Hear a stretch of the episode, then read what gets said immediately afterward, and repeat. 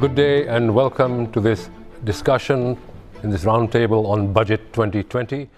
How do you compare this crisis with, for example, the global financial crisis or the Asian crisis? During my budget statement, I made the point that it's important for us uh, not to fight the current war based on the lessons of the last war, because every crisis has similar element to other crises, but it also has differentiating factors mm. which we have to take into account how this virus outbreak is managed and contained will affect the economic scenario.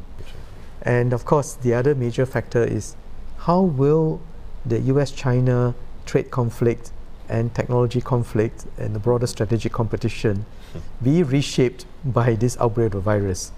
Because I think, I personally feel that when you are dealing with a global pandemic, you need a global response, you need global cooperation. It cannot be that I just safeguard myself. We will have to help one another in this. So I've been monitoring our global financial market movements very closely. And I think uncertainty has grown significantly. Mm. And sentiments have fallen. And that in turn is affecting investments, it's affecting consumption, and it's affecting the uh, linkages across the economies. I think the situation today is worse and that is the reason why uh, since uh, about 10 days ago we've started working on the need for a second package mm.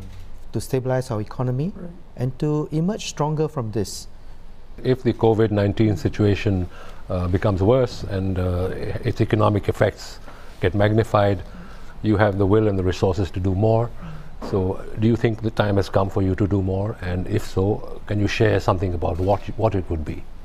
So first, in terms of the support measures, topmost concern, of course, is our workers.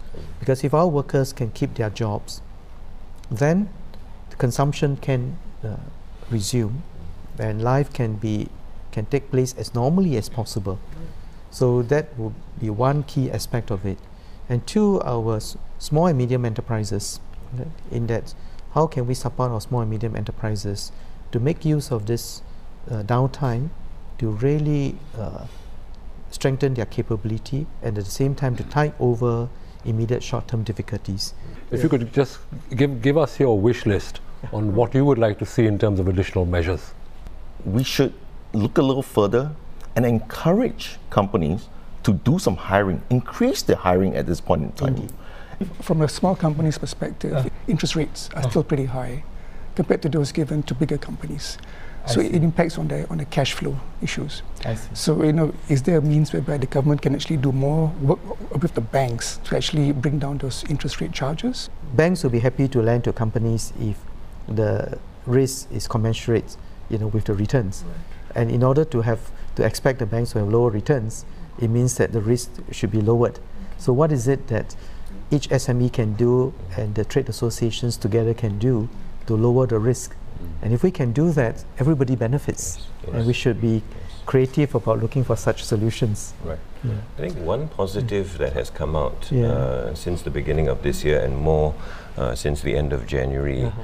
Uh, has been the, the, significant uptake in digital uh, adoption. Yes. So whether it's digital banking or even uh, beyond banking uh, solutions, customers inquiring about digital invoicing, matching of orders and, and payments. So the, the time is right, so we can leverage these uh, capabilities. We have lots of data previously not used, now very useful, that can help uh, SMEs to take advantage of their situation, to be uh, uh not only to avail better uh, solutions, but also to build a better business.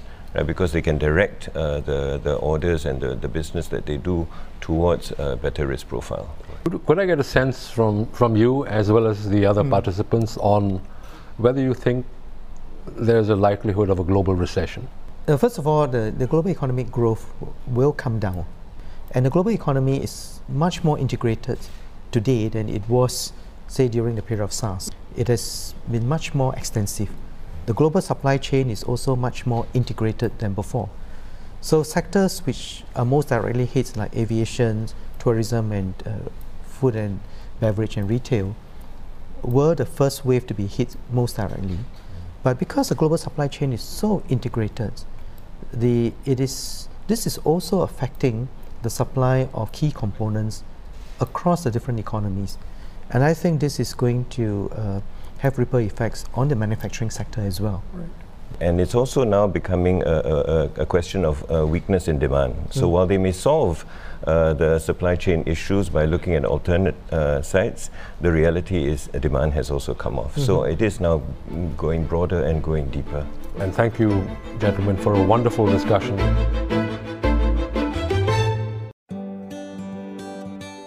This has been a podcast from OCBC Bank. Follow us on Spotify for more episodes like the one you've just heard.